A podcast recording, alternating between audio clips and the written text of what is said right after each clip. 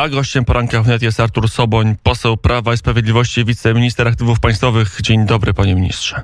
Dzień dobry. Mm, to co się teraz e, będzie działo w obozie rządzącym po wygraniu e, wyborów przez Andrzeja Dudę? No, praca, no ciężka praca. Rzeczywiście e, dostaliśmy tą możliwość, o którą zabiegaliśmy u Polaków, czyli możliwość kontynuacji tych działań, które rozpoczęło zwycięstwo pana prezydenta Andrzeja Dudy w roku 2015, a później powołanie rządów e, pani premier Beaty Szydło i pana premiera e, Mateusza Morawieckiego. Dzisiaj mamy gigantyczne wyzwania związane z tym, co się stało kilka miesięcy temu, czyli z tym, e, co niesie za sobą koronawirus i dla gospodarki, i dla państwa, i dla społeczeństwa na wielu obszarach, e, no to jest e, tutaj konieczność szybkiego reagowania ze strony, ze strony państwa. No a z drugiej strony mamy te wszystkie zobowiązania, które zaciągnęliśmy wobec Polaków i chcemy ich dotrzymać, więc jest co robić. Ale z drugiej strony pojawiają się głosy, chyba nawet w samym obozie rządzącym, że tutaj brak triumfalizmu.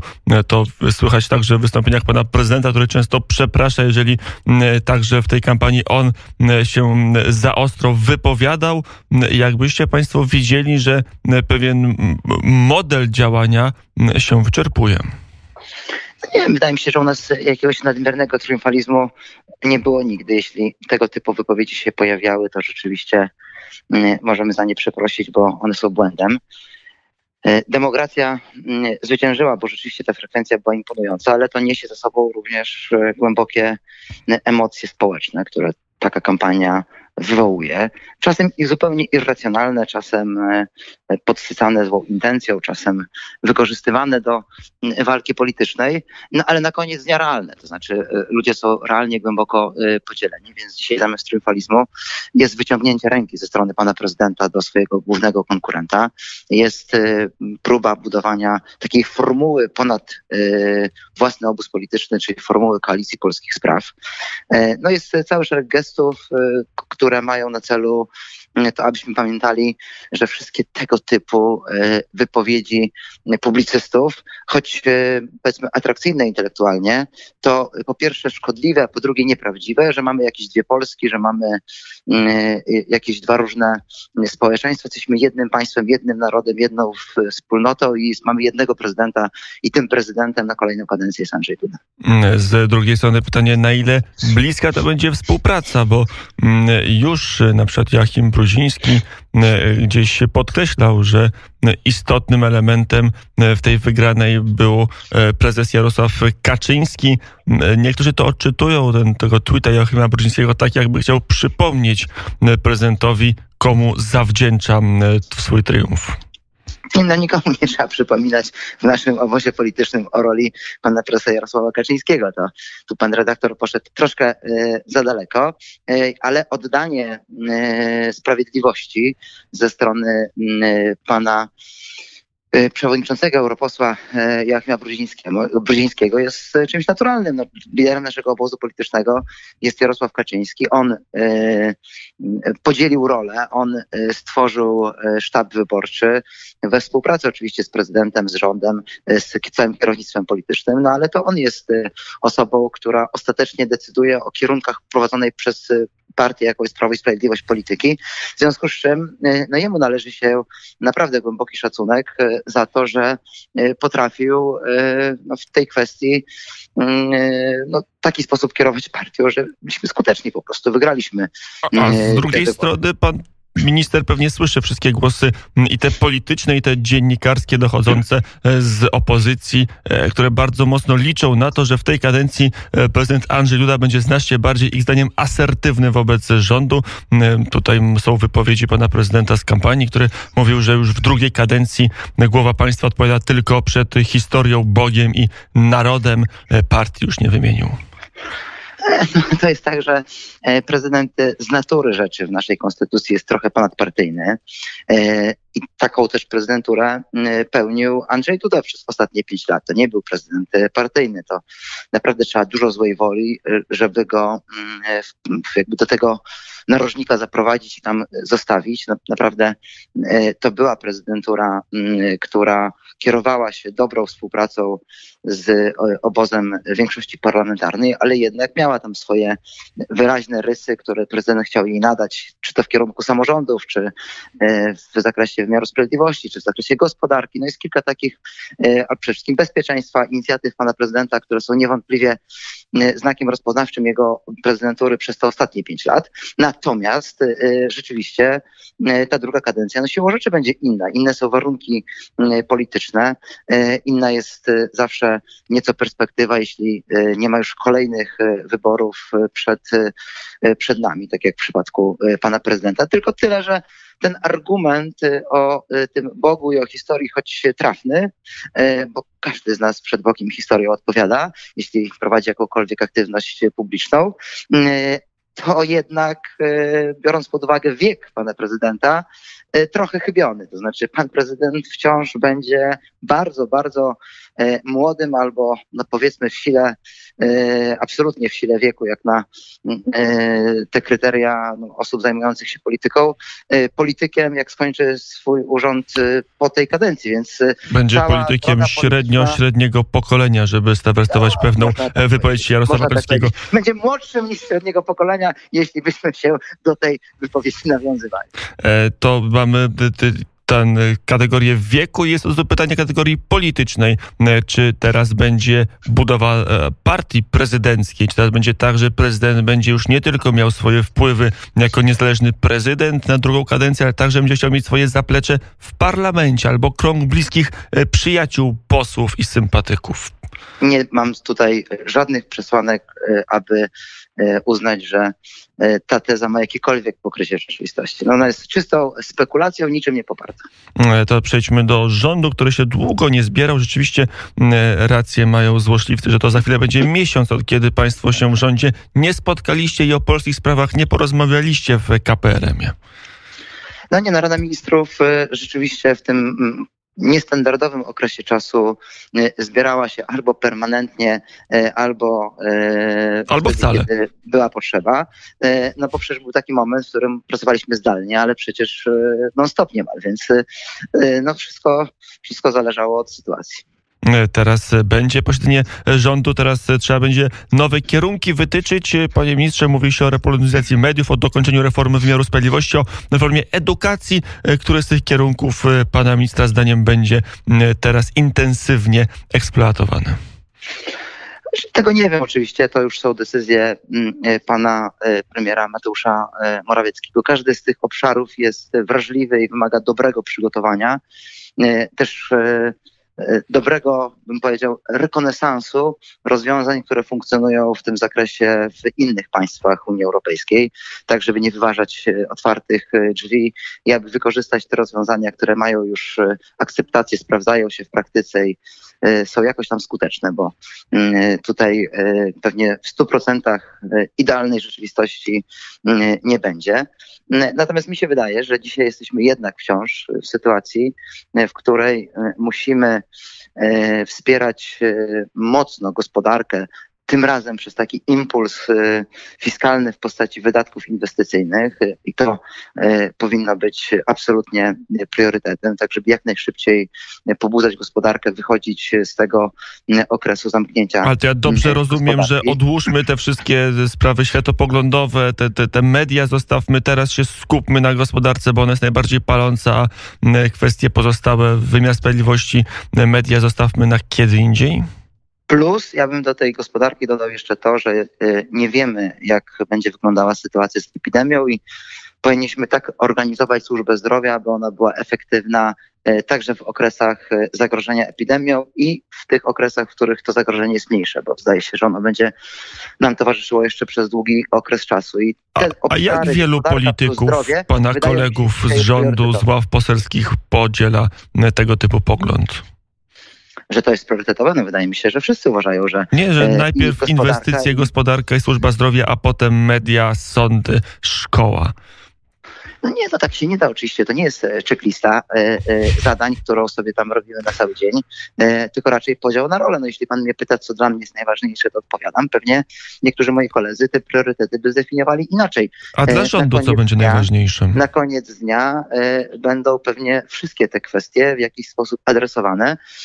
Pewnie według jakiegoś harmonogramu, który pan premier będzie musiał w uzgodnieniu z kierownictwem politycznym przyjąć. E, I my będziemy po prostu jako ministrowie to realizować i tyle. No tutaj mm, rozmawiamy o tym, co ja uważam za najważniejsze. Na koniec dnia e, powstaje z tego typu, z tego typu przemyśleń plan polityczny. No i ten plan polityczny oczywiście układać będzie mm, kierownictwo polityczne i pan premier. Koalicja Polskich Spraw to e, konferencja, to hasło z konferencji pana prezydenta na kilka dni przed e, drugą turą wyborów. Wszyscy to potraktowali trochę żartobliwie. No, może tam jest jakiś sens, być może jest tak, że to jest wspólny e, plan i Prawa i Sprawiedliwości i pana prezydenta, żeby obudować, na, budować na szerszych podstawach koalicję rządzącą. No, wie pan, jeśli e, pan prezydent składa poprawkę do konstytucji, e, która no, przesądza kwestię wychowania dzieci przez pary jednopłciowe, nawet w tej sytuacji przysposobienia, mm, czy tworzy kartę praw rodziny, nadając instytucji rodziny taką rangę, no, bym powiedział, niewzruszalną, taką fundamentalną z punktu widzenia polityki państwa.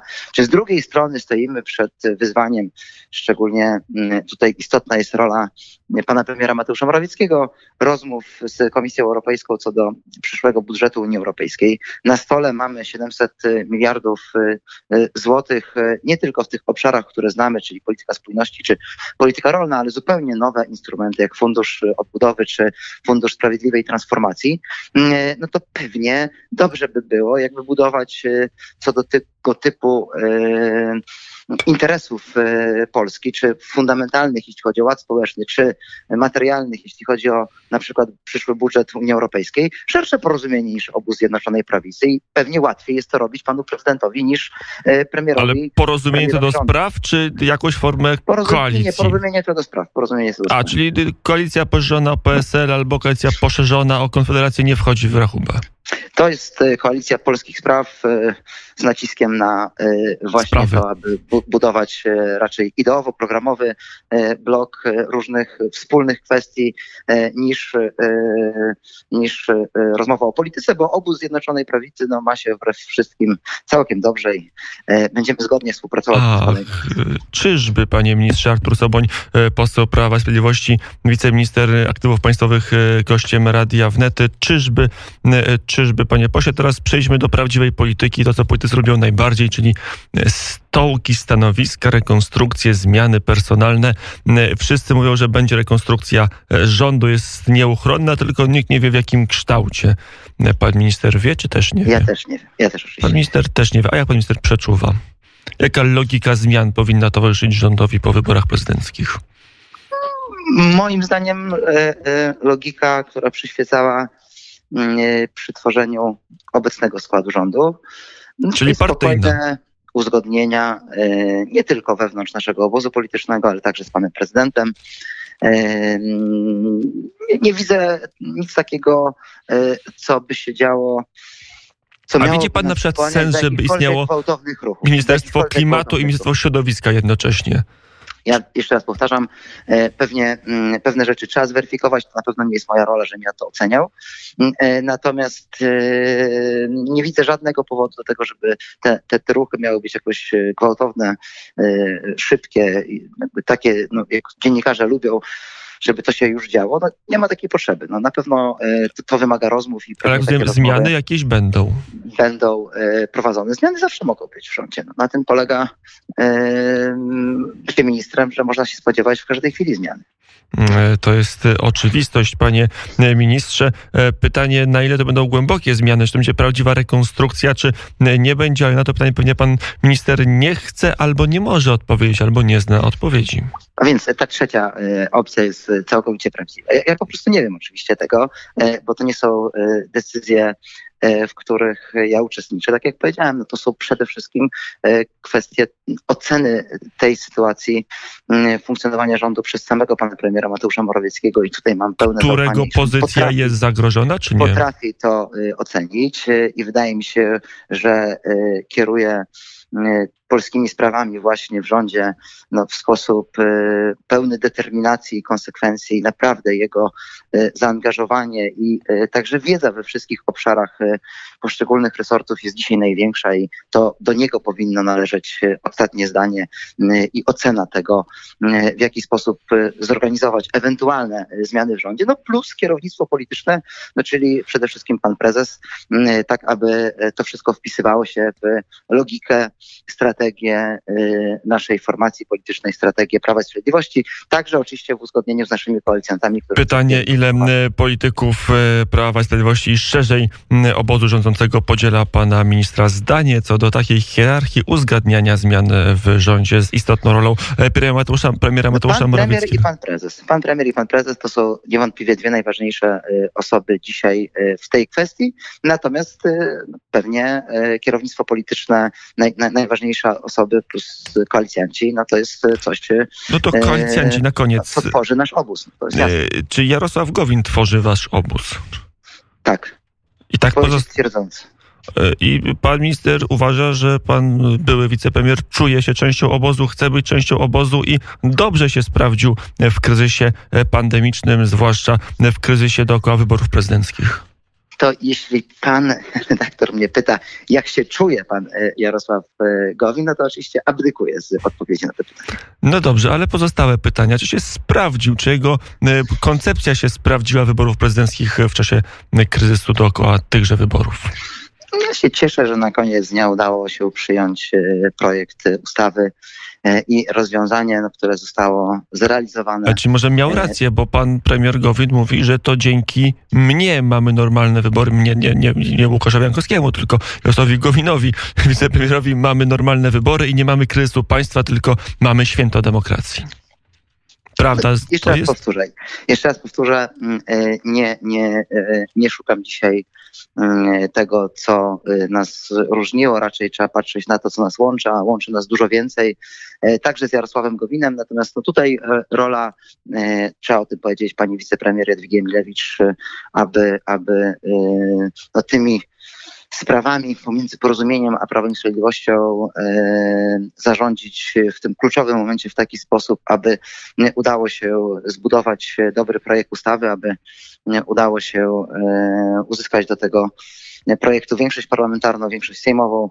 No, to jest oczywiście e, polityka, więc e, co myśli dzisiaj e, Jarosław Gowin, tego nie wiem, natomiast wiem, że jest dzisiaj częścią obozu Zjednoczonej Prawicy powiedział Artur Soboń, poseł Prawa i Sprawiedliwości ze zwycięskiego dla Andrzeja Dudy województwa lubelskiego, wiceminister aktywów państwowych. Panie ministrze, bardzo, bardzo dziękuję za rozmowę. Bardzo dziękuję, również miłego dnia.